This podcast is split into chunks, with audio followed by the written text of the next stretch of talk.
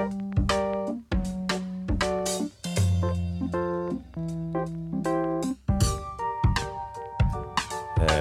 og velkommen til Bløde Værdier.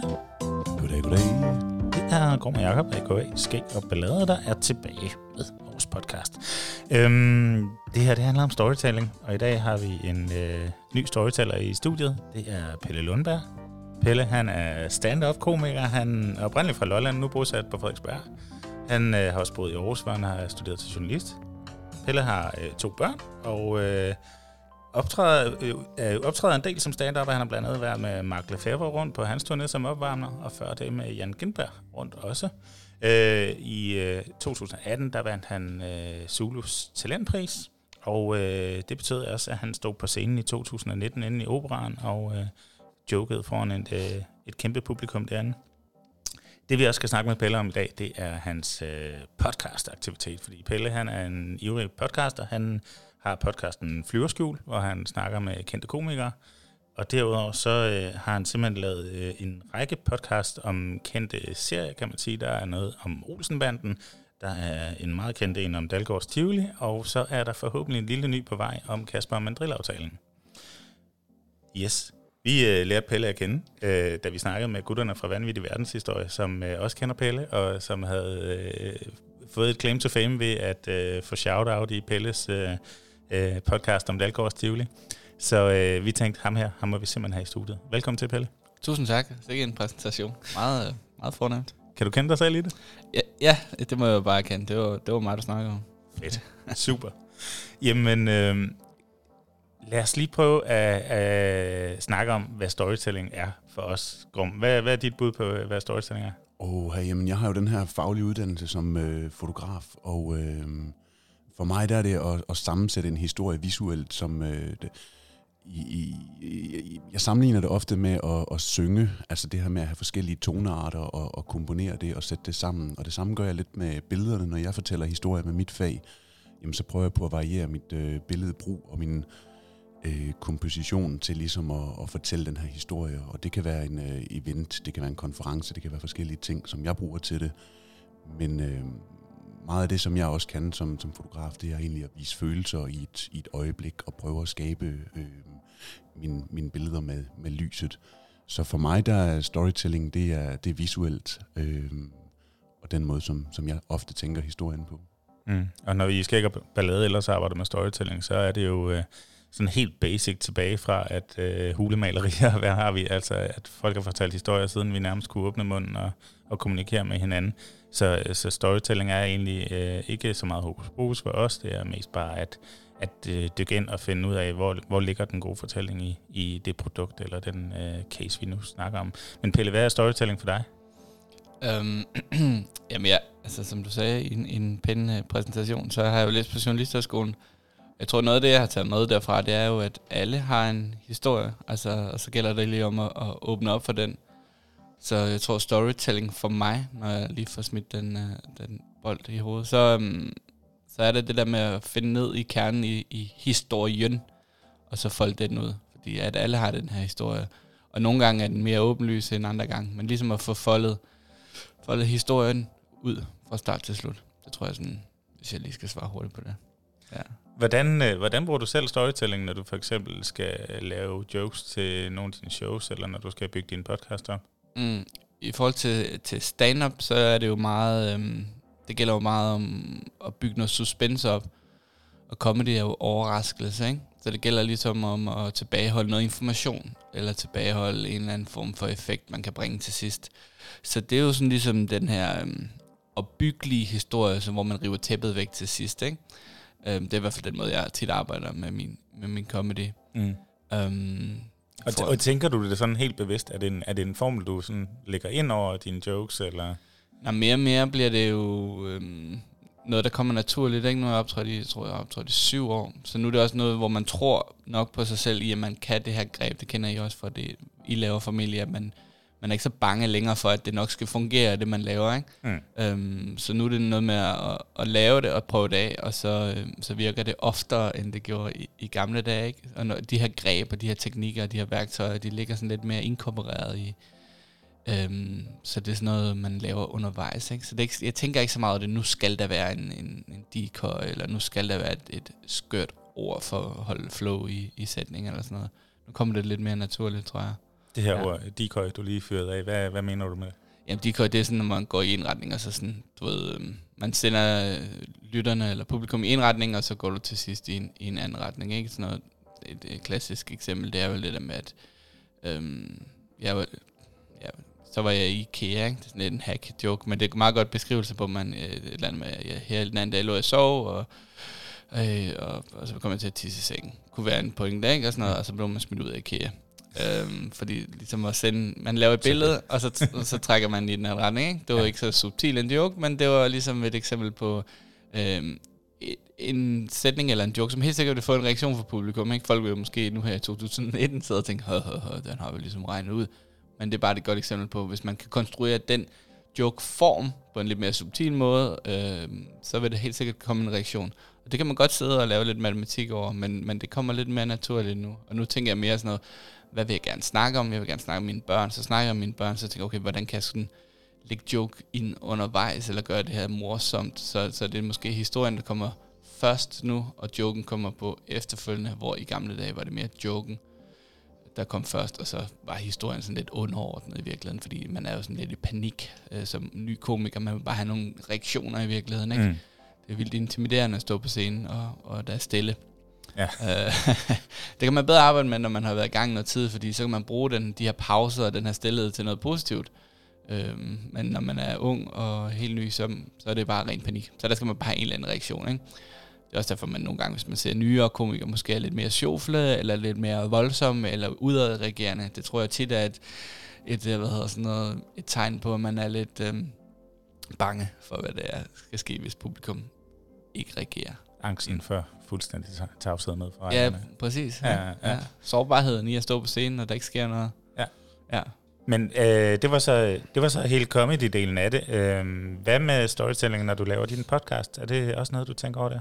Mm, altså, jeg vil sige, i forhold til det, jeg har lavet de senere år, øhm, jeg har lavet podcasten Flyverskjul i sådan en ongoing ting, siden jeg startede på Journalisthøjskolen nærmest, som er de her længere interviews, jeg laver med, med, med komikere, som du også nævnte, men også med branchefolk, og, og folk er bare beundret sådan for underholdningsindustrien. Mm. Og der prøver, det er tit sådan et kronologisk øh, gennemgang, hvis jeg har fat i nogle øh, koryfæer.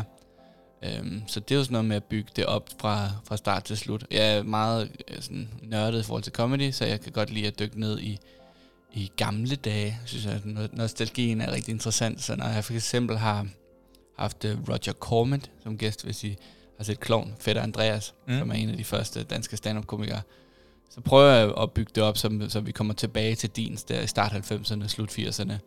Så der, der, der tænker jeg mere over det i forhold til, når jeg har sådan nogle gamle øh, garde øh, folk med, at bygge en historie op og sætte en scene og, og, og tage os tilbage. Ikke? Der er sådan mere opmærksom på, at lytterne sådan skal tages lidt i hånden og, og, og ind i et univers, end hvis jeg har en, øhm, en Tobias Dybvad med, måske for anden gang eller tredje gang, hvor man skal plukke i virkeligheden tale om et af hans nyere projekter. Ja. Så er det svært at, at, at vægte historien og kunsten rigtig højt. Så Ja. det er sådan lidt øh, fra, øhm, fra start til slut. Kan du så mærke, at når du gør det der ekstra ud af det, når du skaber et univers og en fortælling omkring det, giver det så noget andet til podcasten? Helt sikkert. Altså, jeg tror også, noget af det, folk synes er, er dejligt ved Flyverskjul, der er jo rigtig mange øh, comedy podcast og øh, interview podcast, er der jo rigtig mange af. Um, så folk sætter pris på, når man researcher, og når man er velforberedt, og når man kan øh, indgå fra start af en snak med, med sin gæst på sådan nogenlunde ligeværdigt niveau, øh, og måske også har noget med, som, som, øh, som kilden eller interviewpersonen har glemt, fordi at, øh, det er jo ikke sikkert, at de har set stand-up.dk hver eneste øh, uge, ligesom man selv har. Nej. Siden, øh, siden slut 90'erne. Så, så, øh, så det er helt sikkert, det giver noget. Det gør Mm. det. Mm. Øh, men det, det tror jeg sådan generelt i, i fortællinger, at hvis man, jo mere man ved, jo mere kan man også tillade sig at, at gå væk fra, fra det, man egentlig er startet med. Ikke? Mm. Så jo, helt sikkert, det giver noget. Ja. Og- tror jeg. helt sikkert, Får du noget jeg. feedback egentlig på det? Altså, er der, er der lytterhenvendelser tilbage, øh, der siger, ej, det du gjorde der, det var, det var fedt? Eller kan du mærke, at der bliver lagt mærke til, når du gør det der ekstra? Ja, altså... øhm, jeg, jeg kan faktisk også godt mærke, siden jeg startede i 2013, tror jeg det var, eller var det 14, og så til nu, at der er også bare flere, som lytter til podcast, og som har fanget det der med, at når man laver noget og sender det ud i universet, så vil man gerne have feedback på det. Øhm, så, øhm, så jeg tror sådan, i forhold til flyverskole var det lidt en anden tid allerede dengang. Men i forhold til Dalgårds Tivoli, som, som blev sendt ud her i 2019, øh, fra starten af året, og har kørt sådan et halvt års tid, der har folk jo været meget positive og meget søde til at give feedback, og, og, mm. øh, øhm, og de, jeg tror godt, de kan mærke, at, at jeg har gjort mig umage og har lagt noget energi i det her, og, øhm, og det er rigtig, det, altså helt øh, lavpraktisk er det dejligt at få ros. Ja. øh, så det kan jeg godt mærke, at, øh, at, øh, at øh, folk sætter pris på det. Klart. Mm. Helt sikkert. Ja, jeg ved ikke, om det var svar på. det, det er så fint. Vi skal tale lidt mere om, om din måde at lave stand-up på. Ja, okay. øh, lige om lidt, men først så skal du lige sættes for en af vores øh, lækre årlige jingles.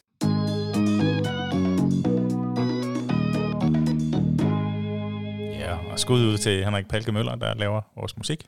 Skud ud til ham. Skud ud. Kæmpe. øhm, fordi når du laver stand-up, så er din stil, øh, nu senest jeg så det, øh, hvad jeg kunne finde på YouTube, det var fra Operan i 19, øh, Mm. den er jo mere sådan stille og rolig, hvor du nævner det selv, når man, altså mange komikere, de flyver rundt på scenen og har, har travlt med, med at både at, at hæve stemmen og lave sjove ansigter. Og sådan. Du, du, du står der lidt mere og, øh, og fortæller historier, som jeg ser det. Mm. Øh, at, jeg tænker, det er bevidst. vil, du, vil du ikke fortælle om, øh, hvorfor du har valgt at, at gøre det på den måde?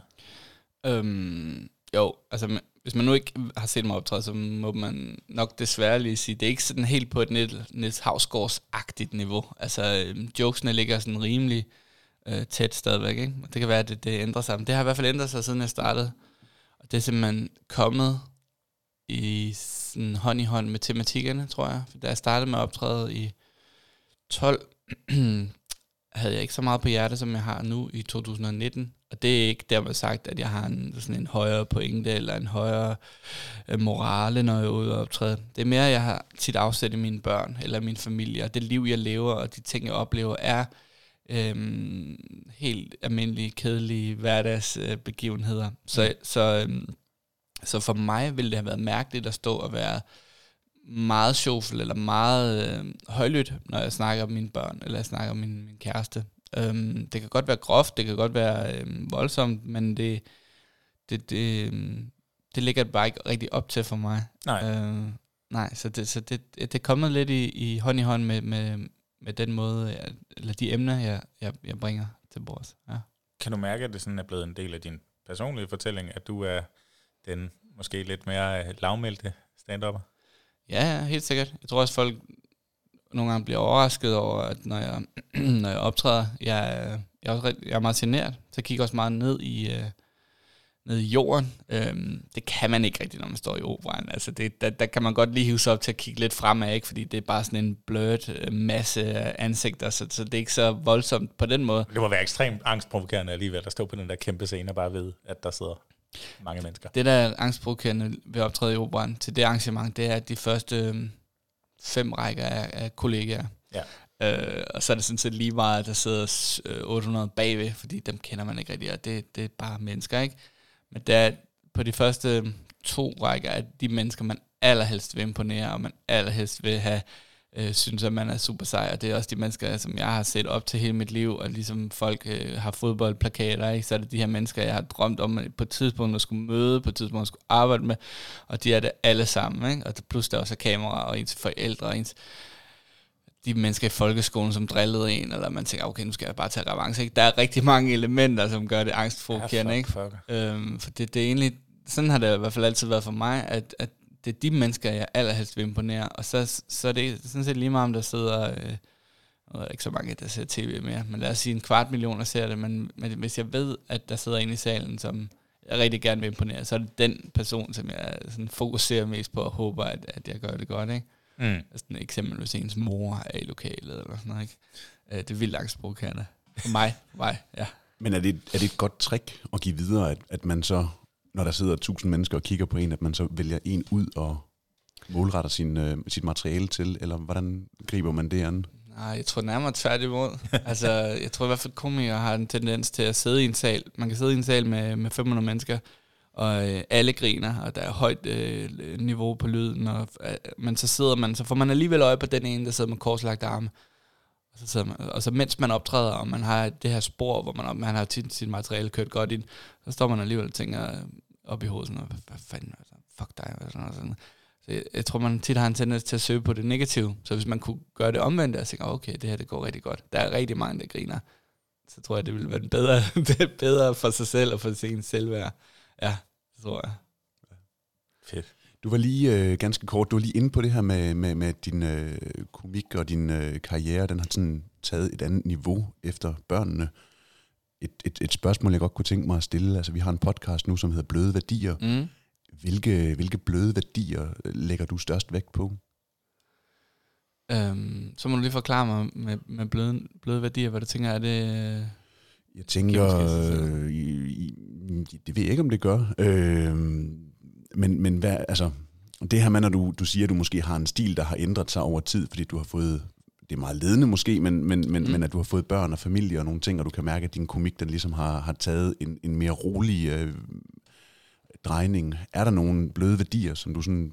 Øh, Så rent privat, tænker du, eller? ja, eller som du kan bruge i det professionelle, altså som ligesom har formet den person, som sidder over for os nu her? Ja, altså...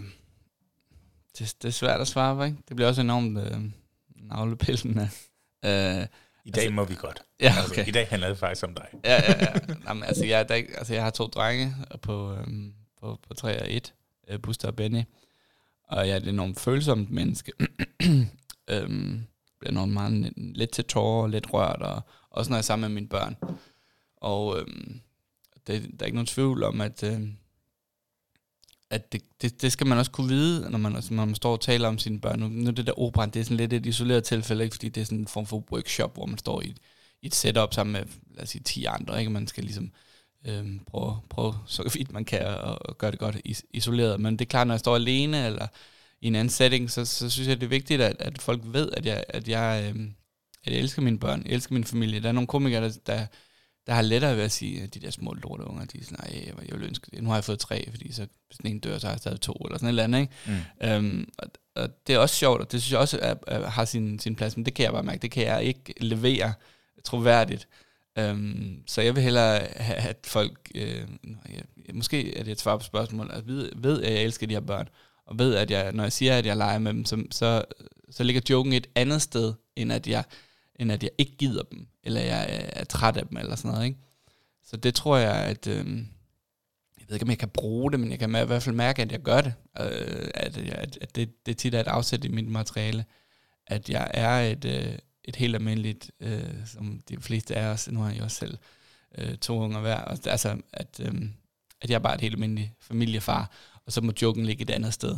Og så er det et afsæt, og det er den der aura, ikke? Nu er, der ikke, nu er jeg ikke sådan household name, men der er jo tit øh, komikere for etableret en eller anden persona, og det må, min persona må gerne være, at jeg- at jeg har en helt almindelig familie, jeg har en kæreste og, og nogle børn, som jeg holder rigtig meget af.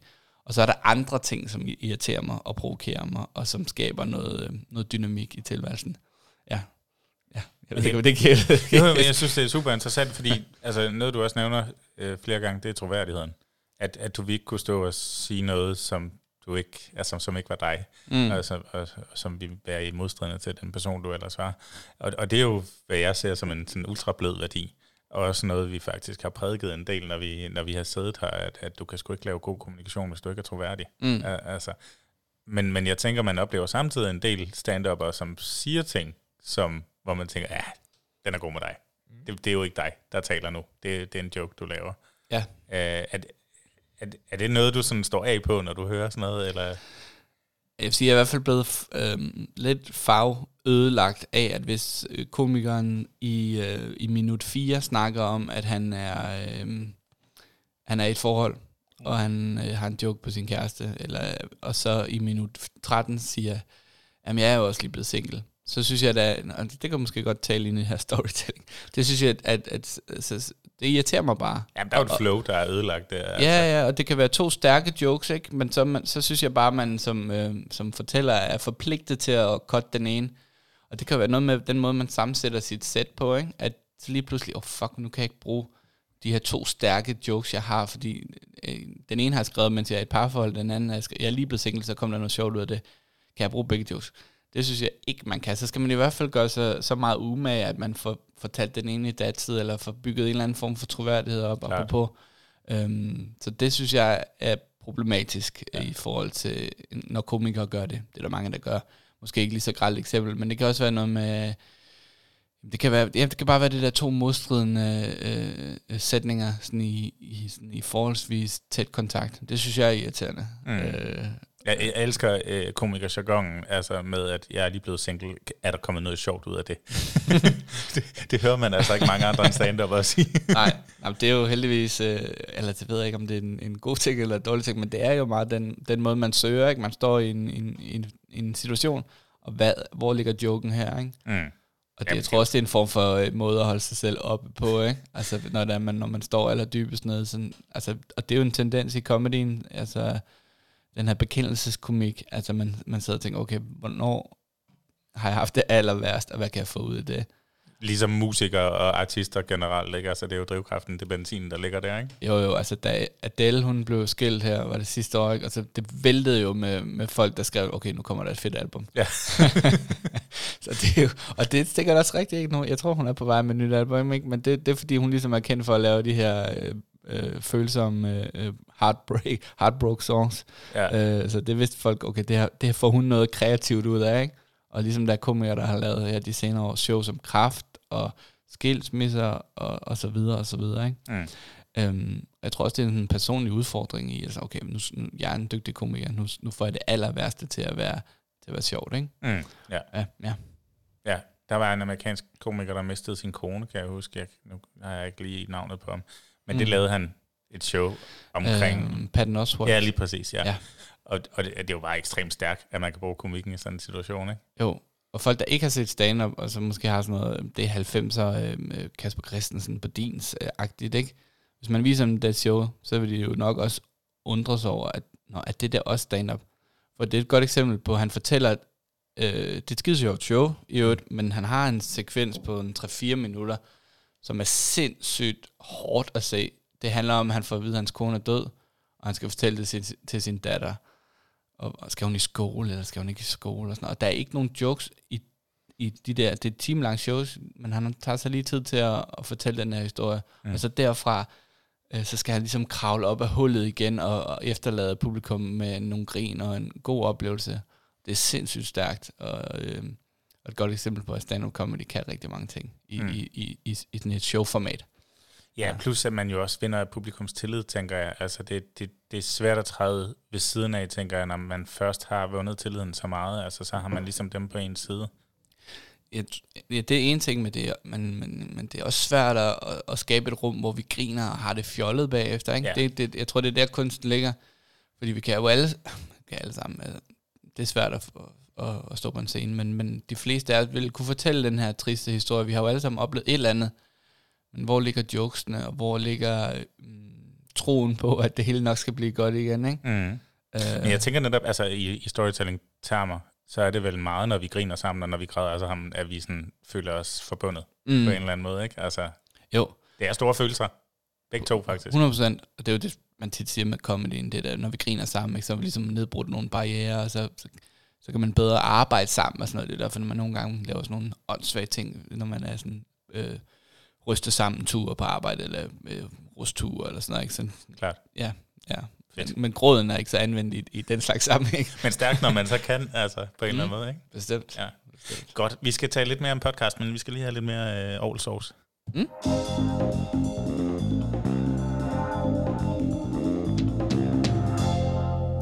Fordi at øh, det er jo ikke øh, alle stand -up. Der er nogen, der gør det, men, øh, men du har valgt at, at kaste over øh, podcastmediet. Mm. Jeg ved faktisk ikke, om det var før din stand-up-karriere rigtig tog fart, eller efter, men, men, men hvorfor valgte du det? Um, jeg flyttede til Aarhus 2012. Der havde jeg altid haft drømmen om at optræde, så øhm, jeg vokset op på Lolland, der var ikke det store stand-up-miljø. Det var det ligesom mulighed for her i Aarhus. Og så øhm, startede jeg på Journalisterskolen, det var derfor, jeg flyttede til Aarhus, og begyndte at lave studenterradio. Mm og havde vild optur over det. Øh, både radiomediet, men også bare det der med at, øh, at lege med lyd og, og sådan noget. Og det var sådan meget learning by doing. Og så flyttede jeg til København øh, fordi jeg skulle praktik. Journalistuddannelsen, øh, til dem, der ikke øh, kender den, er jo sådan ret meget praktikbordet. Der er halvandet års praktik, og jeg skulle til København. Og havde ikke øh, lyst til at stoppe med at lave lyd, øh, men øh, kunne ikke komme ind på studenterradioen i København, fordi jeg ligesom var læst i Aarhus så var podcast, ja, det var nok sådan okay etableret, ikke med masser af monopol og sådan noget, men det var stadigvæk i sin forholdsvis spæde start, husker jeg det som om. Ikke? Det var Mm. slet ikke, som vi kender det i dag. Øh, men jeg fandt jo ret hurtigt ud af, hvor nemt det var øh, at udgive, i hvert fald. Ikke? Så, Ja. så kommer der nogle tekniske øh, udfordringer, Oh, som ja. jeg ikke havde tænkt så meget over. øh, men, men, men det var faktisk der, at jeg tænkte, okay, men nu så er jeg nødt til at gøre det selv. Ja. Øh, jeg må lave min egen lille studenterradio. Mm. Ja, så Og så startede, startede jeg i 13. Så, så startede jeg nemlig flyverskole. Og det var også en kombination af, at jeg var helt ny i, i comedybranchen, og har altid været sådan lidt af en, en comedy-nørd. Så sådan, det var ligesom at slå, øh, hvad hedder sådan noget, pleasure and business sammen. Øh, det var i hvert fald sådan, så kunne jeg få en fod indenfor. Det var i hvert fald drømmen, da jeg startede det, ikke? Ja. Og det, er jo- det er jo nøjagtigt samme grund til, at vi laver bløde værdier i virkeligheden. Altså, det, er jo- det er jo et spørgsmål om at tænke, hvordan kan vi få vores helte i tale, og hvordan kan vi blive inspireret, og hvordan kan vi hjælpe med at inspirere andre. Ikke? Og jeg Mm. tænker, det er de samme værdier, der egentlig gør sig gældende i flyverskjul. Helt sikkert, Ja. ja. helt sikkert. Ja, det er også en øh, super god måde at, for os at, at lære nogle af vores kunder på, og, og lære dem altså de lag, de har, og kunne bruge det i deres historiefortælling, når vi hjælper dem med at, at, at lave øh, opgaver for dem, både visuelt, men også øh, på alle mulige andre platforme. Ja, klart. Så Man, man, man kender sin kunde enormt godt, hvis man først lige har haft den bag mikrofonen i en time og, og snakket tingene igennem. Ikke? Altså, mm. Mm.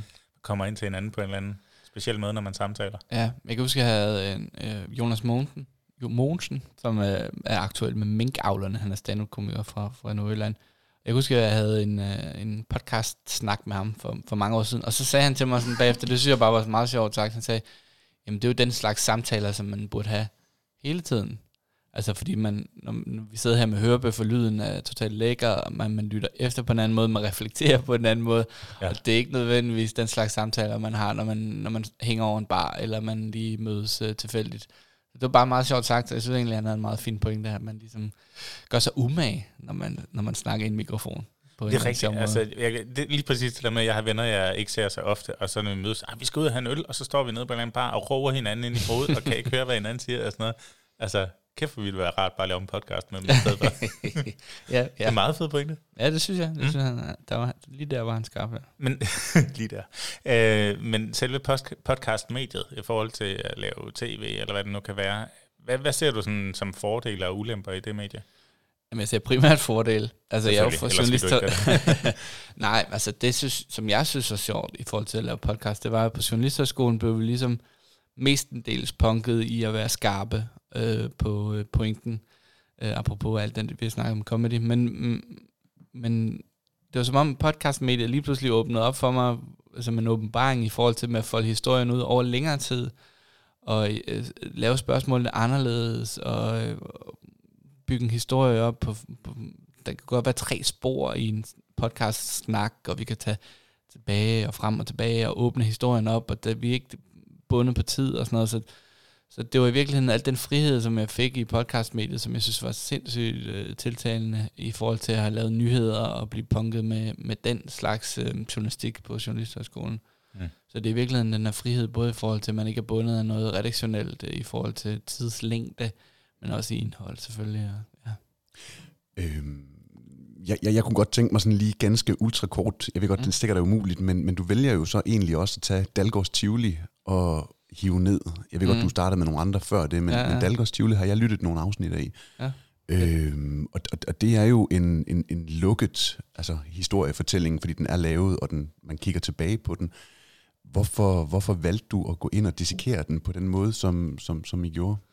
Øhm, fordi at, altså jeg plejede jo at sige, når der er en podcast om øh, West Wing, og der er en podcast om Matador, så skal der også have en podcast om Dalgårds Tivoli. Klart, hørt. Øh, fordi det er et værk, altså, altså, øh, og det er jo det, der er sjovt, når man så dykker ned i det og snakker med andre passionerede mennesker, at, øh, at der er så meget at fortælle i fortællingen, og det er også sjovt, altså, det der gør det lidt særligt ved Dalgårds Tivoli, er jo, at det er rigtige mennesker.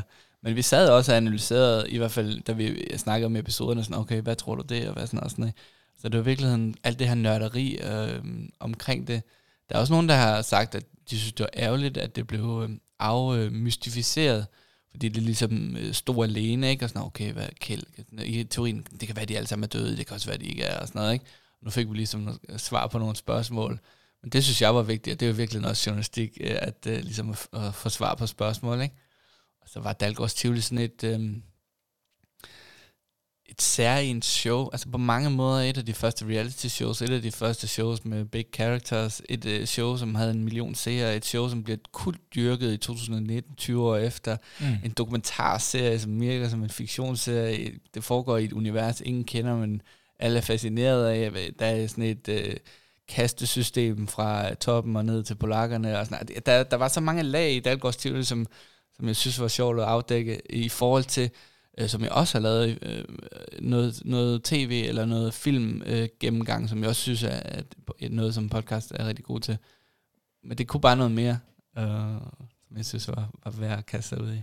Det, altså, hvis vi bliver i den, øh, så, så synes jeg, det er enormt interessant det der med at fortælle historier om historierne. Altså du har jo taget en, en, et eksisterende værk, som du siger, med alle de gode ting, der er i et værk, og så bygger du et nyt lag ovenpå. Så, så kører du en gang storytelling ind over det ved at hive nogle, nogle fans øh, ind over og få dem til at, at snakke det igennem sammen med dig, så der måske kommer nye myter og nye fortællinger og nye historier. Og mm. toppede det jo så for nyligt med et fyldt Bremen, hvor, hvor du har karaktererne på scenen, ja. og fansene i salen, og de kunne møde hinanden, og alt gik ligesom op i en højere enhed på en eller anden måde. Det må man sige, ja. Øhm, men, men, men det her metalag, vil du lige prøve at fortælle lidt om det? Altså, hvordan tilfører det historien noget, at man, man dissekerer det, eller øh, hvad, hvad, hvad sker der i den oplevelse?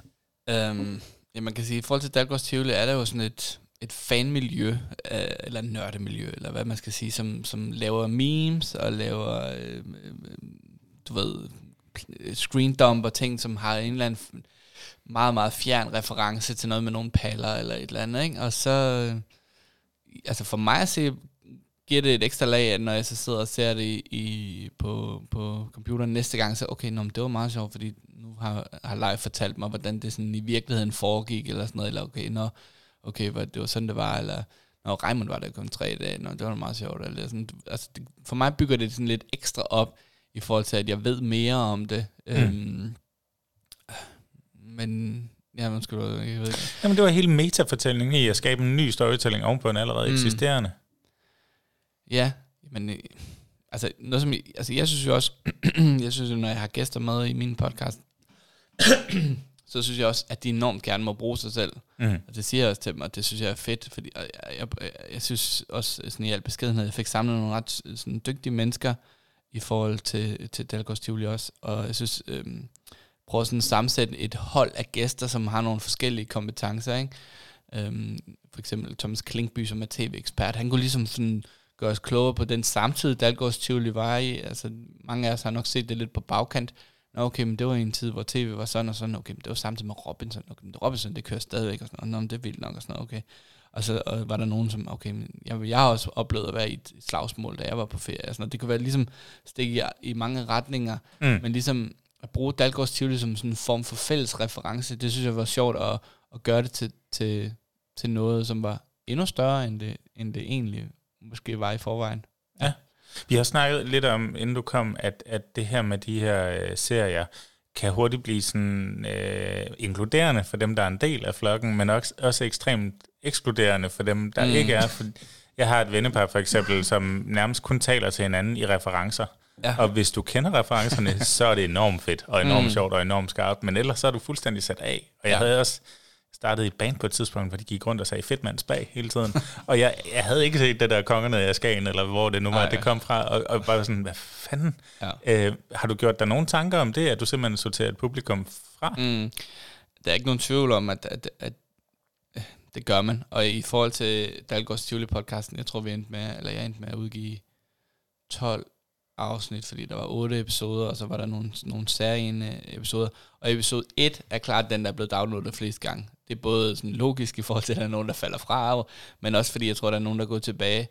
Og, og, øhm, og det var så den anden mulighed, man kunne have gjort, det var, at man ligesom bare havde sagt, Dalgårds Tivoli podcast episode, episoden, og så tager vi ligesom Dalgårds Tivoli, så dykker vi ned nogle klip, vi snakker også om samtiden, vi snakker om det, og det, og det blev episode lidt, et, eller det blev, episode 1 blev lidt det. Den afdækkede simpelthen hele Ja. myten? Eller? Ja, fordi folk sådan, vi, vi stak jo ned i det, havde ikke øh, podcasten. Den, det er jo også det, man bliver også sådan selvrefererende undervejs, ikke? når man har lavet fem afsnit. Sådan, okay, men i afsnit to, der sagde, Klar. der sagde Jacob Hængsli det og sådan noget. Er du enig i, at du ser sådan noget kæld på dem og sådan noget? Men i episode 1, der var det ligesom en, øh, en snak også om samtiden, og snak om reality, og snak om, det var det første. Altså, der tog man ligesom den sådan mere generelle snak, og det kunne man også have gjort. Øh, fordi det er klart, man mister nogen undervejs, som ikke øh, er der for fanfiktionen, eller man ikke er, der ikke er der for det andet, men, men, men, øh, men ja, men, ja men, men, men ambitionen er også med, tit med det, jeg laver, at jeg håber også, at folk sådan ligesom øh, tager podcasten i hånden, og så ser det, måske også for mm. første gang, ikke? Jeg lavede sådan en podcast, som jeg skal have sluttet snart, om, øh, om Don Rosas uh, Her i dit liv, øh, Joachim, som er sådan en tegneserie. Der var min ambition jo, at det var en bogklub, øh, og det også ikke nødvendigvis var folk, som havde læst det før, men som så brugte podcasten som, okay, men så nu læser jeg et kapitel, så hører jeg podcasten, nu læser jeg et kapitel, så hører jeg podcasten. Så, så øhm, det er klart, at man smider nogen fra sig, men jeg håber også, at hvis man laver et godt produkt, at man også tager nogen i hånden og, og tager dem med sig. Ikke? Mm. Øhm, og det er jo tit, at folk siger, okay, nu skal jeg gense det, eller nu skal jeg genlæse det, og sådan noget. Øhm, men det, det, det er helt klart, det er en udfordring i at være inkluderende og samtidig tillade sig at, at, at nørde igennem. Det, det er helt sikkert en, ja. det er en udfordring. Ja. Jeg, jeg synes, jeg oplever meget, at podcasten er nørdernes mm. øh, yndlingsmedie, eller hvad kan man sige? Det kan næsten ikke blive niche nok. Øh, og, og det er jo både rigtig fedt, at der er noget for alle, men jeg tænker også, det kan være lidt en risiko, fordi at man, man måske også kan definere sin målgruppe meget smalt. Mm. Altså, øh, hvad, hvad har dine tanker været omkring øh, lige præcis de tre her, du har valgt, at det store beskæftiger med Olsenbanden, øh, Dalgårds Tivoli og så Madrid-aftalen? ja, Madrid-aftalen, som, som kommer, hvis man øh, yeah. ikke kan finde den. Um, Jamen, det er jo, det er jo virkeligheden tage nogle værker, som de fleste af os har en, et forhold til, og så øh, Olsenband var sådan mere journalistisk, øh, og, og, og jeg havde nogle, en del forfatter med, som sådan ligesom vi kunne tage nogle tematikker undervejs. Altså sådan, så i den ene episode, så brugte vi, okay, så, så inden vi går ned i, i filmen, så tager vi lige 20 minutter, hvor vi snakker om Karl Stikker og så tager vi lige 20 minutter over at snakke om Primkos, eller sådan et eller andet. Ikke? Mm. Så det var ligesom den vinkel, jeg prøvede at have på det. Der var man jo privilegeret af, at, øhm, at der er enormt mange bøger skrevet om de her mennesker. jeg har ikke skrevet så mange bøger om Dalgårds Tivoli. uh, endnu. endnu. Og det er helt klart, at jeg vil bruge uh, min, min comedy-erfaring i, i mandrillaftalen, fordi jeg ved, at, at der er enormt meget dansk comedy og dansk underholdning, som står på skuldrene af Kasper Mandrillaftalen.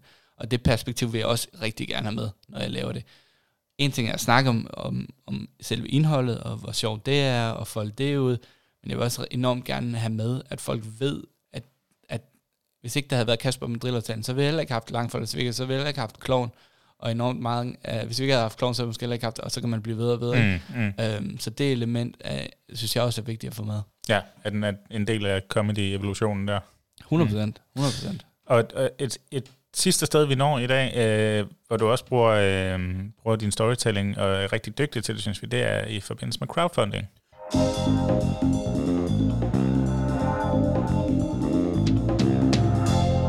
Altså men jeg sige, at, at, at jeg er jo øh, sindssygt fascineret af den her måde, du har valgt at, at gribe øh, det an på med at bruge crowdfunding til det, og det lykkedes dig med Dalgårds Tivoli. Vil du ikke prøve at sige, hvor langt I er nået med mandrilaftalen på nuværende tidspunkt?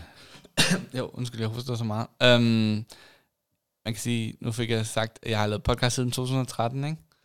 Og i 2019 kom øh, uh, Dalgårds Tivoli. Det vil sige, at jeg har lavet podcast til 6 år, og kom så frem til den konklusion, at det kunne være meget sjovt bare at få dækket med udgifterne i forhold til det, fordi man tænker, at det, øh, det fik jeg også sagt, det er nemt at lave, det er øh, forholdsvis simpelt, men der er nogle udgifter med det, og vi sidder også her øh, med nogle øh, fine mikrofoner og en, og en mixer og sådan noget. Der er bare nogle udgifter, også noget hosting og sådan noget. Så tænkte jeg, okay, hvad, hvad, kan man, hvad kan man gøre? Så er der en hjemmeside, der hedder TIA, som er øh, en, en fyr, der hedder Mikkel Malmberg, som har udviklet sådan en brugerbetaling, hvor man abonnerer, abonnerer på, på sin yndlingspodcast og, og donerer et beløb, hver gang der kommer et nyt øh, afsnit. Um, men det er sådan lidt bagudskuende i virkeligheden, at man skal bygge et community op, før de vil betale. Det er i hvert fald min teori. Um, så jeg prøvede at tænke, hvad kan man så gøre? Og øh, jeg har jo en, ingen tro nævner øh, generelt, så jeg lavede en, en uh, Kickstarter-kampagne øh, på de første fire afsnit af Dalgårds Tivoli, og sat beløbet til, jeg tror det var 5.000. Øhm, og øh, samlede så 7.000 ind, ikke? Mm. Og det var, og så skal vi også betale skat af det og sådan noget, ikke? Så det var stadigvæk ikke noget op, øh, men det var, det var en, et, et, på en eller anden måde lidt rart. Og så havde vi ligesom også projektet i gang, og så sagde jeg, okay, men så, så laver vi en på de næste, og øh, så får jeg live med os. Det var ligesom bonusen, ikke? Mm. Og så satte jeg den til måske 10.000 og samlede 17-18.000 ind, ikke? Og så er, det, så er det jo det der med at finde nogle, nogle rewards, eller nogle sådan, okay, altså der er nogen, der gerne vil støtte bare for at gøre det, og så er der, hvis man skal samle lidt flere penge ind, sådan, okay, hvad skal, hvad, altså, det skal være sjovt også, det skal være i tonen, ikke, og sådan noget, det skal være, så folk synes, det er sjovt, men, men øhm, Ja, Lige der, der synes jeg, du brillerer altså, med dine rewards. Altså, ah, tak. øh, nu, nu kan jeg ikke lige øh, huske nogen direkte øh, trykke ud af ærmet, men, men, men det kan være, at du selv kan. Men, men du er virkelig god til lige præcis at ramme tonen, og man føler, mm. Mm. at det, man får ud af det, er både måske noget konkret fysisk, men det er også ligesom, nu er jeg en del af klubben, nu er jeg Ja. en del af det her, ikke? Helt sikkert, og det, man sådan helt lavpraktisk er det jo sådan noget med at blive nævnt i, i podcasten. Bare sådan, hey, tak til Jonas øh, Knudsen for også at have smidt. Hey, tak til Carsten. Altså, nogle gange behøver det ikke at være mere end- det, men så kan de forhåbentlig sige til deres venner, hey, jeg har været med til at lave den her podcast, ikke? Og øhm, i forhold til Kasper Mandrillertalen, kunne jeg også bare mærke, at det er så stort et, øh, et værk, at, øh, at hvis jeg først gik i gang med det, så synes jeg også, at man på en eller anden måde er forpligtet til, i hvert fald på et eller andet tidspunkt, at gøre det færdigt. Og der er minimum øh, 68 afsnit øh, forude, ikke? Hvis, og måske nogle specials, hvis man er så heldig at booke de mennesker. Det kunne jeg mærke, okay, men jeg er et andet sted end 2013, hvor jeg var øh, alene og boede på et lille værelse og var studerende og havde altid i verden. Nu har jeg ligesom også noget familie og nogle venner og eller ikke nogen venner, det havde jeg. Jeg havde også en ven dengang. Der er kommet venner til siden. Det er ja, ja. De kommer med succesen, ikke? ja, ja. Ej, jeg, jeg har nogle børn og noget familie og noget andet arbejde, så, så på en eller anden måde forsvarer det for mig selv. Så okay, så der skal være en eller anden form for symbolsk betaling. Øhm, så jeg lavede en, en Kickstarter-kampagne på de første syv afsnit af Kasper Mandrill-aftalen. Øhm, det var egentlig fordi, okay, så når Frank Vam, han er ikke med de første seks afsnit, så når han er kommet med. Så syv var egentlig bare et tal, sådan mere eller mindre hævet ud af, af ingenting. Og så sådan, okay, men så, så, så ser vi, hvad det kan bringe med sig.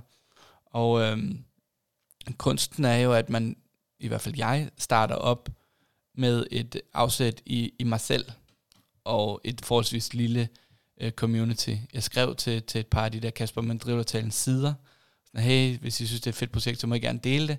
Men ellers så bruger jeg min Twitter og min øh, Facebook, og, og jeg lavede også et, et blog i min øh, Dalgårds Tivoli podcast. Men det er jo nemmere, når man har nogle lyttere, som kan lide produktet, og sige, hey, hvis I vil have mere, så skal I betale. Men det der med at starte fra, fra bunden af og sige, hey, hvis I tror, I kan lide det her, så skal I betale for det, fordi det kan være, at det på et tidspunkt bliver. Og det, øh, det er noget, som okay, jeg kan mærke, at jeg skal lige sådan trække luft ind, fordi at, øh, at, at man sætter sig selv på spil. Ikke? Det kunne lige så godt have gået på røven, og så, så, så er det bare ikke blevet til noget. Hvor- Hvordan bruger du så historiefortællingen til at, at fange de her folk ind, som øh, skal købe ind på noget, der ikke eksisterer nu? Mm. Jamen, jeg fik lavet en, en øh, faktisk øh, til flyverskole, fik jeg lavet en Kasper Mandrillo-talen øh, sådan snak, og øh, lavet en, en et minuts øh, klip, som jeg har lagt i, en, i et Kickstarter-kampagnen, hvor jeg prøvede sådan at appellere lidt til storheden i, i Kasper Mandriller-talen. Jeg kan huske øh, øh Jakob Torner, en af mine, mine venner, som også er stand-up-komiker, han fortæller i det her lille klip, han siger sådan noget, vi havde ikke set noget før. Altså, der var ikke set noget før i Danmarks øh, historien. Men lidt sådan en form for Hollywood-trailer-agtigt, ikke bare med, med, med Madrillertand. Der var ikke set noget før. Vi vidste finsk fjernsyn, det var noget lort, men nu kom der noget, der var sjovt. Det var nyt med Kasper Christensen. På ligesom at prøve at tale det op til det her, som, Klar.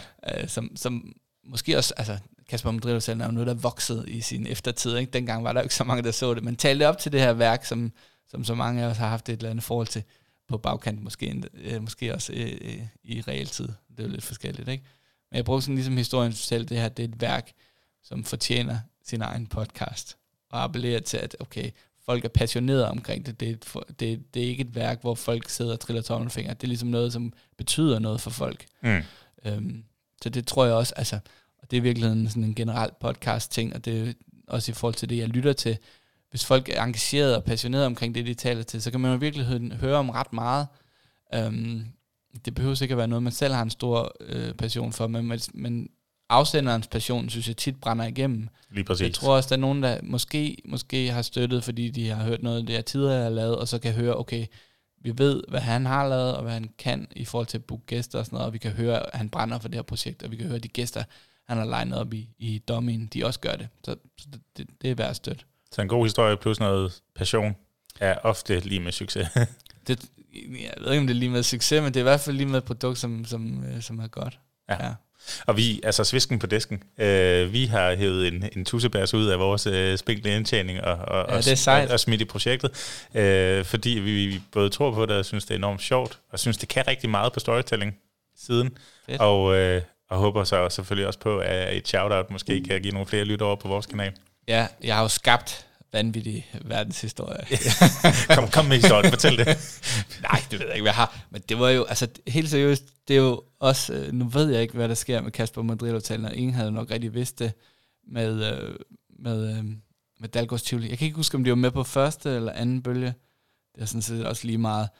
Jeg tror, de betalte 500 kroner for at blive nævnt i fire episoder, ikke? Og lad os, øh, og så har de nok fået 100.000 øh, 100.000 mennesker, der har lyttet til de der ja. øh, reklamer, hvor de fik et minut, hvor de sad og, eller det var så meget, der indtalte ikke, men hey, vanvittig verdenshistorie, en podcast, hvor vi dykker ned i det der, det der, det der, det er en fed podcast, I skal helt sikkert lytte den og sådan, ikke?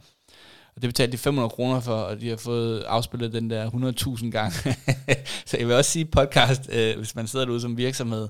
Jeg tror stadigvæk, det er en form for bølge, hvor man kan øh, få forholdsvis meget eksponering for billige penge. Oh. Yeah. Ja. Og man kan sige, altså lige i deres tilfælde, de har lige rundet øh, en halv million afspillinger og øh, øh, strøget ind på top 3 over danske comedy podcast. Så, mm. så man kan sige, for dem har det i hvert fald været en del af at komme derhen, hvor de er. De har selvfølgelig også både passion og en god historie og et godt mm, produkt. Bestemt. Mm. Men, det, men, men, men generelt det der med at, at, at sådan merge lidt rundt i, sådan fra podcast til podcast, det, det, det tror jeg er en god måde, at, øh, at, øh, hvis man voucher for nogle andre, altså hvis, hvis øh, jeres lyttere hører jer plok for noget andet, så okay, vi kan godt lide de to fyre, så, så kan vi nok også lide det, de, de anbefaler, fordi hvis de anbefaler det, så, så altså, deres troværdighed er ligesom på spil, ikke? Det er jo hele influencer-tingen, som... Øh, Den som personlige kuratering er jo bare større, end det nogensinde har været før. Vi får mm. så mange indtryk alle mulige steder fra, så hvis der er nogen, vi tror på, der siger noget, så er det, så er det også det, vi lytter, ikke? Ja, lige præcis. Du har en bagkant, Pelle, så vi skal til at runde af lige så stille. Der kommer lige noget ovl, og så lige et sidste spørgsmål. Mm?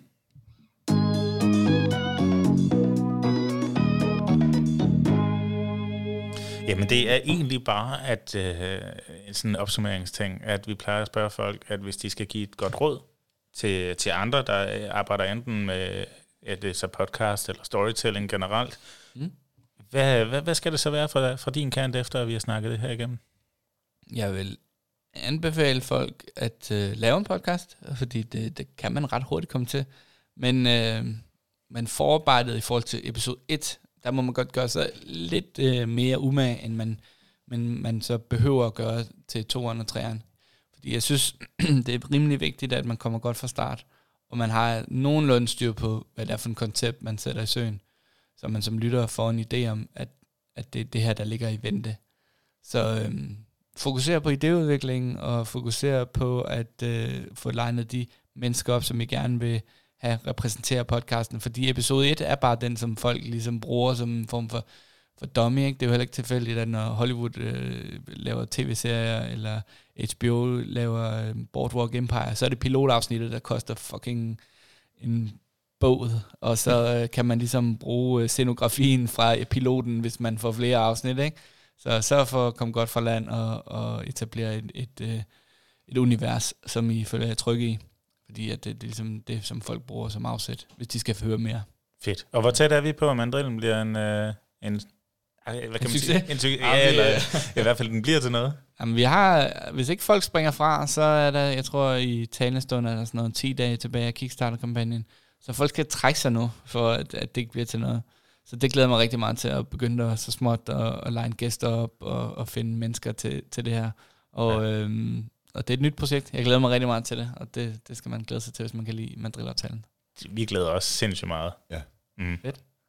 Helt Godt. bestemt. Jeg, jeg, jeg, jeg runder den lige ganske kort af, fordi jeg, jeg, jeg er sgu egentlig fascineret af det, det her med, at man, man, man bruger Kickstarter til at fortælle en historie mm. om en historie, hvor man inviterer folk ind til at fortælle om en historie. Jeg er blæst om kul af Hendes hjerne historie. eksploderer sådan lige så stille og roligt.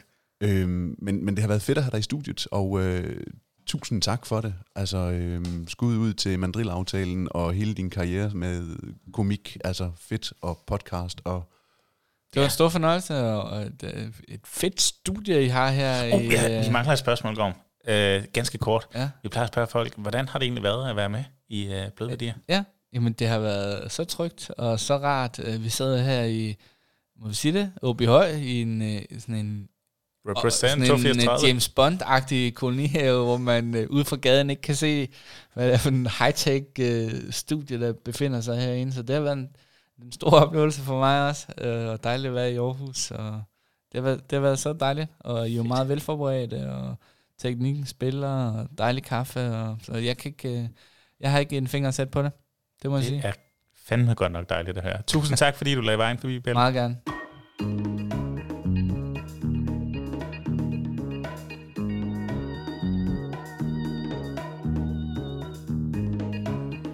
Yeah, så fik vi sendt Pelle ud af studiet. ja, sikkert en mand, sikkert et dejligt interview.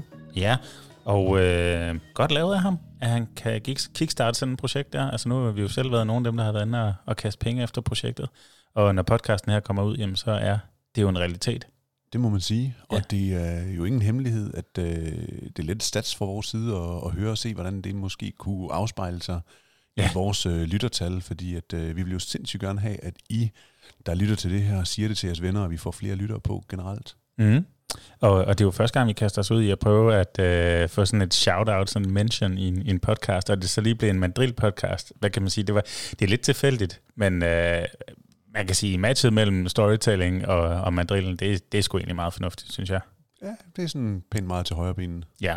Nå, men vi skal jo videre og snakke lidt om, hvad vi har i lige for tiden, så...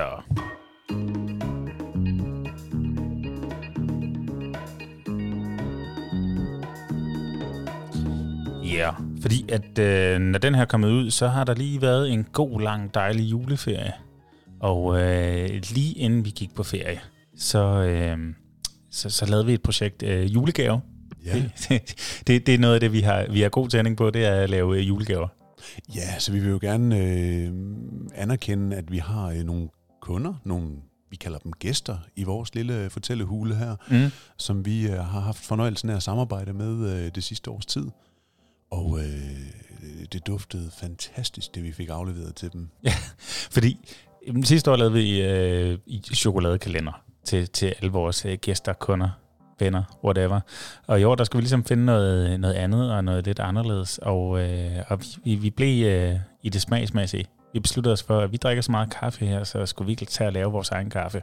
Selvfølgelig skulle vi det, og vi var faktisk helt på Hawaii for at se, om vi kunne få en grøn sæk hjem, vi selv kunne riste og pakke og gøre. Det var, øh, der var høje ambitioner. Ja, jeg har noget familie på Hawaii, der faktisk har en kaffe, kaffeplantage derovre. Øh, og øh, lang historie kort, så kunne det ikke lade sig gøre, øh, både omkring øh, noget med at få sendt kaffebønder hele vejen fra Hawaii, sådan, selvom historien var øh, ret fantastisk. Men vi var så heldige, at der faktisk også bliver øh, faktisk importeret virkelig lækker kaffe, og ristet rigtig lækker kaffe her i byen. Ja, hvis man kommer ned på øh, Sydhavnen, så er der en gang imellem en livlig og dejlig duft øh, af kaffe hernede i Aarhus. Øh, jeg er så heldig, at jeg sidder i et erhvervsnetværk med øh, Thomas Sigfred, som har Sigfreds Kaffefabrik. Ja, men nogen kender ham sikkert fra Sigfreds Kaffebar, som øh, tidligere var en institution i Aarhus. Det var ham, siger man, der bragte den, den gode kaffe til Aarhus. Og øh, det gør han stadigvæk, men øh, nu rester han den selv og deler ud til øh, ja, virksomheder rundt i øh, det østjyske, og jeg ved faktisk ikke, om han er landsdækkende. Det tror jeg, han er. Det tror jeg. Og du Man- kan også købe det her abonnementsordning, hvor du simpelthen får sendt øh, god kaffe hjem på matriklen. Øh, men, men noget af det, han sådan, ja, har, har god gang i nu, det er det, han kalder branded kaffe, ikke? hvor man som virksomhed, forening, whatever, altså selvfølgelig Sydhavnen har sin egen kaffe, men der er også øh, EDC-mailer og alle mulige andre, som synes, det er en rigtig sjov idé, det der med at få deres egen øh, kaffe blandet, ristet, øh, efterprøvet og smagt dernede. Så det, det skulle skæg og blad selvfølgelig også have. Selvfølgelig har vi vores egen kaffe nu. Et kaffe ja. blendt af skæg og ballade. Mm. Og, og sådan, øh, bare lige for at, at tage jer med på rejsen ganske kort, så, så startede det jo med, at vi havde en cupping dernede, hvor vi øh, blev introduceret for... Øh, ja, 10, øh, 10 forskellige typer kaffe, og så, så plus det løse, ikke? Øh, som vi gik rundt og smagte på, og, øh, og, og det endte så i en udvælgelsesproces, et, et hårdt udskillelsesløb, for det var del med god kaffe det hele. Ikke? Øhm, og vi endte så med at, at, at finde en meget, meget eksklusiv kaffe, hvor der kun er én sæk de her bønder i landet. Ikke? Øh, og, og det var klart også en favorit nede på Sigfrid Kaffefabrik. De øh, barista-typer, der rendte rundt dernede, de, de synes også, det var en virkelig, virkelig god kaffe. En kenianer med nogle øh, noter af solbær, og øh, jeg synes, den smagte lidt af kolonihave, så på den måde matchede den også meget godt. Men den stoppede ikke der. Ah, vi øh, tog også lige en brasilianer med i svinget, Ja. øh, og blandede de to. Og, og, altså, når man tager et så eksklusivt produkt som kenianeren, jamen, de var, altså, der, blev, øh, der blev sukket dybt, men de måtte så også anerkende, at vores smagsløg, de var måske lidt bedre, end øh, man sådan lige skuer på øh, skægget. Og øh, vi fik blandet en øh, kaffe, øh, virkelig, virkelig lækker kop kaffe med øh, 70% keniansk og 30% øh, brasiliansk. Øh, og brasilianerne har sådan noter af mere sådan mørk og nøde, øh, kakaoagtig, sammen med den her syrlige kenianer med frugter og solbær. Der, der fik vi lavet noget, hvor at, jamen, altså, der var nogle... Øh, der var anerkendelse i deres øjne og i deres blikke, og, og, og det var sgu fedt. Og et eller andet sted kort fortalt, jamen så skal skæg og ballade. Du har os i øregangen nu her i bløde værdier, men du skal sgu også have os indvortes. Så selvfølgelig så skal vores gæster, de skal, de skal have en kop kaffe og nyde os med. Ja, så de kan nyde den med os, og nu kan de så også nyde den hjemme med dem selv eller ude på kontoret. Øh, vi øh, fik faktisk produceret 75 poser af 250 gram øh, med vores da- øh, skæg og bladekaffe. Øh, vi fik også lavet lidt lækker video af selve processen, hvor, hvor bønderne blev udvalgt, vejet, ristet, pakket. Øh, og det hele blev til sådan en, øh, en fortælling, som vi leverede øh, ud til vores gæster og kunder. Der blev sendt en del, og vi tog os ud og afleverede nogen personligt, hvilket øh, vi, vi virkelig værdsætter at gøre, for det er simpelthen fantastisk at møde op fuldstændig øh, uden nogen form for forudgående aftale, bare hvad ind med en pose kaffe. Øh, det, det giver dejlige julesmil, og, øh, og det giver også en fed kontakt med sine kunder og, og gode venner. Ja. Så øh, ja, nu bliver der drukket skæg og balladekaffe rundt omkring. Ja, jeg tænker, dem, der måtte have interesse i det, de kan i hvert fald gå ind og, og se den her øh, film, vi har lavet, fordi jeg synes egentlig, at det er øh, en god måde også for os at vise, hvor dygtige håndværkere vi er, når vi går ind og, og, og leger med lyden af, af kaffekerner, der sådan ligesom drysser ned, og man kan høre poserne blive fyldt, og der er godt nok en enerverende øh, larm af, af en maskine, som øh, står og rister, og, men er stadigvæk så er der bare detaljelyde og, og billeder og slow motion, og jeg føler faktisk, at det er et produkt, vi kan være rigtig stolte af at showcase. Altså, så man både får nydelsen af kaffen og ørerne og lyden og det visuelle, og der er en god visuel, øh, hvad hedder sådan noget, tonans i øh, fortællingen. Altså, hop ind på, øh, på vores hjemmeside og se den. Ja, helt sikkert. Og, og, og der har vi så også en Thomas Sigfred med, som står undervejs og, og guider hende lidt igennem, hvad det er, der sker, og øh, udvælgelsesprocessen og så videre. Øhm, og det er tydeligt også, at der er tale om en meget, meget passioneret type her.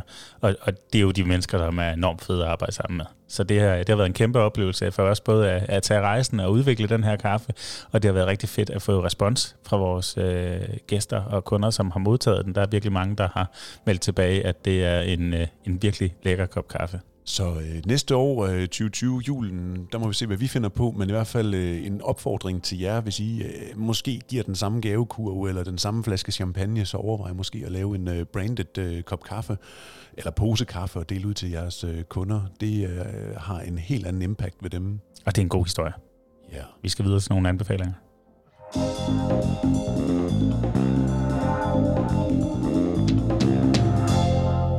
Gorm, jeg ved, du har taget noget til ørerne med. Det har jeg nemlig, og øh, jeg er øh, faktisk helt vild med de her radiofortællinger, som man kan, man kan finde inde øh, på, øh, på podcasten. Og, øh, Ja, det er P1 igen, vi dykker ned i. Ja, jeg, jeg, kan simpelthen ikke, øh, jeg kan simpelthen ikke holde mig fra øh, dem, de her radiofortællinger her. Og øh, den her gang, der skal vi øh, et smut til øh, Christiania, hvor Ja. ja. at, øh, en ung mand, øh, William, han desværre begår selvmord. Altså, jeg tror ikke, man kan opleve noget, der er værre i ens liv, end at miste sit barn på den måde. Øh, for mig er der mange aspekter og mange øh, veje i det her. Øh, også for mig selv. Øh, Og øh, en af hans øh, veninder øh, dykker ned i, øh, i det, den sorg og det tab, der er, og interviewer broren, faren, vennerne, moren, den øh, shaman, der uddriver og renser morens hjem, efter han har begået selvmord og hvor urimeligt øh, hele det her øh, uretfærdigt det er, at man tager den, nu laver jeg situationstegn, nemme løsning, øh, men hele den her sorg øh, bebejder hun egentlig ret flot og, og får en god øh, samtale med, øh, med familien om, og øh, fortæller også, hvordan hele øh, Christiania til bisættelsen, altså mange, mange, mange, mange hundrede, jamen nærmest tusind mennesker var rundt og op og, og give en god krammer til, øh, til familien, og hvor rørt de var. Og øh, der er faktisk en, en lille kobling til en af vennerne, som er Lucas Graham, og øh, hans øh, helt fantastiske nummer, som, som handler om William også, og hun interviewer ham og, og hele det her savn her, hvordan man skal huske at sige til hinanden, at man elsker dig.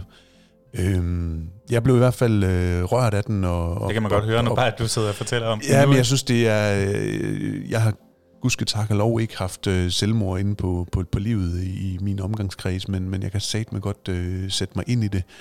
Øh, som fotograf, der har jeg været ude og, og, og fotografere øh, og emnet sorg. Øh, det var en mor, der, der døde til kræften, og faren og børnene var tilbage, så jeg, jeg kan sagtens sætte mig ind i denne her hvordan man lærer at leve side om side med, med, med sorgen, øh, og at den aldrig rigtig kommer igennem eller forsvinder. Øh. Det lyder lidt som en podcast, man lige skal tage en dyb indånding for at lytte til, men, øh, men hvor payoff til gengæld er, er ret dejligt.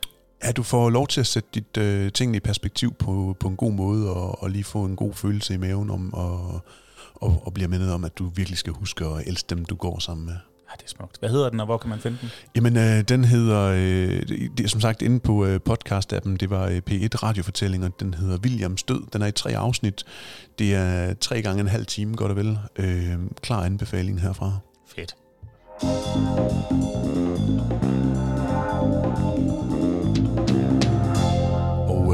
Jakob, så øh, kaster jeg bolden over til dig og hører, øh, har du en anbefaling med dig? Ja, der har været god lang juleferie, og øh, jeg må indrømme, at jeg bruger noget af min ferie på at koble helt fra, og det gør jeg ofte med noget, øh, noget streamingtjeneste. Så øh, den har stået på Netflix, øh, og, øh, og det, det sjove var, øh, min hustru og jeg, vi havde set øh, sæson 1 af en serie øh, for lang, lang tid siden, og øh, lige pludselig der, der sker der den her åbenbaring, hvor man ser, at både sæson 2 og ved Gud, sæson 3 eller andet. Og, øh, og, og det var kæmpe fedt.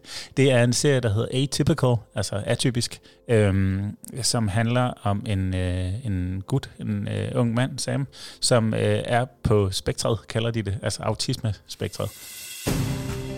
I'm a weirdo. That's what everyone says. Sometimes I don't know what people mean when they say things. Sam, people on the spectrum date, you know. Girls don't really notice me at all, and I'm not great at picking up signals. She's smiling right at you. Øhm, og, øh, og man følger ham og hans familie, og det er øh, altså det er god, god blanding af, af, af romcom, altså romantisk komedie, og det er også, øh, altså der, der bliver virkelig taget nogle livtag omkring det her med, hvordan er det at være autist, hvordan er det at leve sammen med autisme, øh, hvordan er det, hvilke hensyn skal man tage, øh, hvornår tager man for mange hensyn, og så videre. Øh, nu kender vi hinanden, øh, kommer jeg, gennem, øh, gennem Muskelsvindfonden, og, og har arbejdet med både handicap og, og, og, og, og snakket meget om, om hvilke hensyn man, man bør tage, og også øh, at man måske ikke kan komme til at tage de forkerte eller, eller for mange hensyn. Og, og det synes jeg egentlig var meget interessant. Jeg har også en hustru, der arbejder med, øh, med unge, der er udfordret med forskellige diagnoser. Så på den måde, så, så gav den egentlig både noget, øh, hvad kan man sige, menneskeligt og, og fagligt, og samtidig så er det bare en, en sød, dejlig, skøn fortælling, som, øh, som er bygget rigtig godt op. Jeg, øh, der, der, der, der er nogle gange det her, hvor man bryder den fjerde væg ned, kalder man det, men hvor, øh, hvor, øh, hvor personerne taler direkte i kameraet til, til seeren. Og det benytter de så også af lidt her, så der er ofte er sådan en gennemgående fortælling gennem hver afsnit, øhm, og, og så nogle episoder, der udspiller sig, som så er med til ligesom at, at at slå den her pointe fast, som bliver fortalt undervejs. Og, og, og sådan noget, det kan virkelig få mig, når det er godt lavet. Altså når, når du starter ud med, uh, Sam her, han, han har en forkærlighed for pingviner. Og det, uh, det er he, helt klart noget med, at, uh, at de... Uh, de er ret forudsigelige i deres adfærd. De øh, har den samme partner gennem hele livet. Øh, de har nogle øh, meget sådan konkrete processer omkring, hvordan de øh, finder deres partner, hvordan de roer og så videre. Så når Sam han bliver øh, ja, skræmt, eller hvad kan man sige, når hans autisme går i fuld flor, så, så har han sådan en ramse omkring de fire største øh, antarktiske pingvinraser, som han sådan kører igen og igen ind i sit hoved. Øhm, øh, hvor vil jeg hen med det? Nej, men, altså, det, det, det, det, det, det giver bare sådan en, en, en, en fed øh, fornemmelse af, at, øh, at, at, være lidt inde i hovedet på en, og, og så det der med, at, at det kan binde hele fortællingen sammen, hvordan en historie om pingviner øh, og deres måde at, at leve på øh, også udspiller sig blandt mennesker og sådan noget. Jeg tror, man skal se det for, for at få det. Det lyder, det lyder spændende. Den er i hvert fald... Øh, Hvor var det, man kunne finde den henne, siger du? den, den er, det er en Netflix-serie, og øh, der ligger øh, som sagt tre sæsoner nu. Øh, vi endte med binge de to sidste sæsoner her, så dem fuldstændig ud af en køre her i juleferien. Og navnet, det var? Den hedder Atypical, øhm, og, øh, og, og kæmpe, kæmpe anbefaling herfra. Jeg synes, den er så dejlig.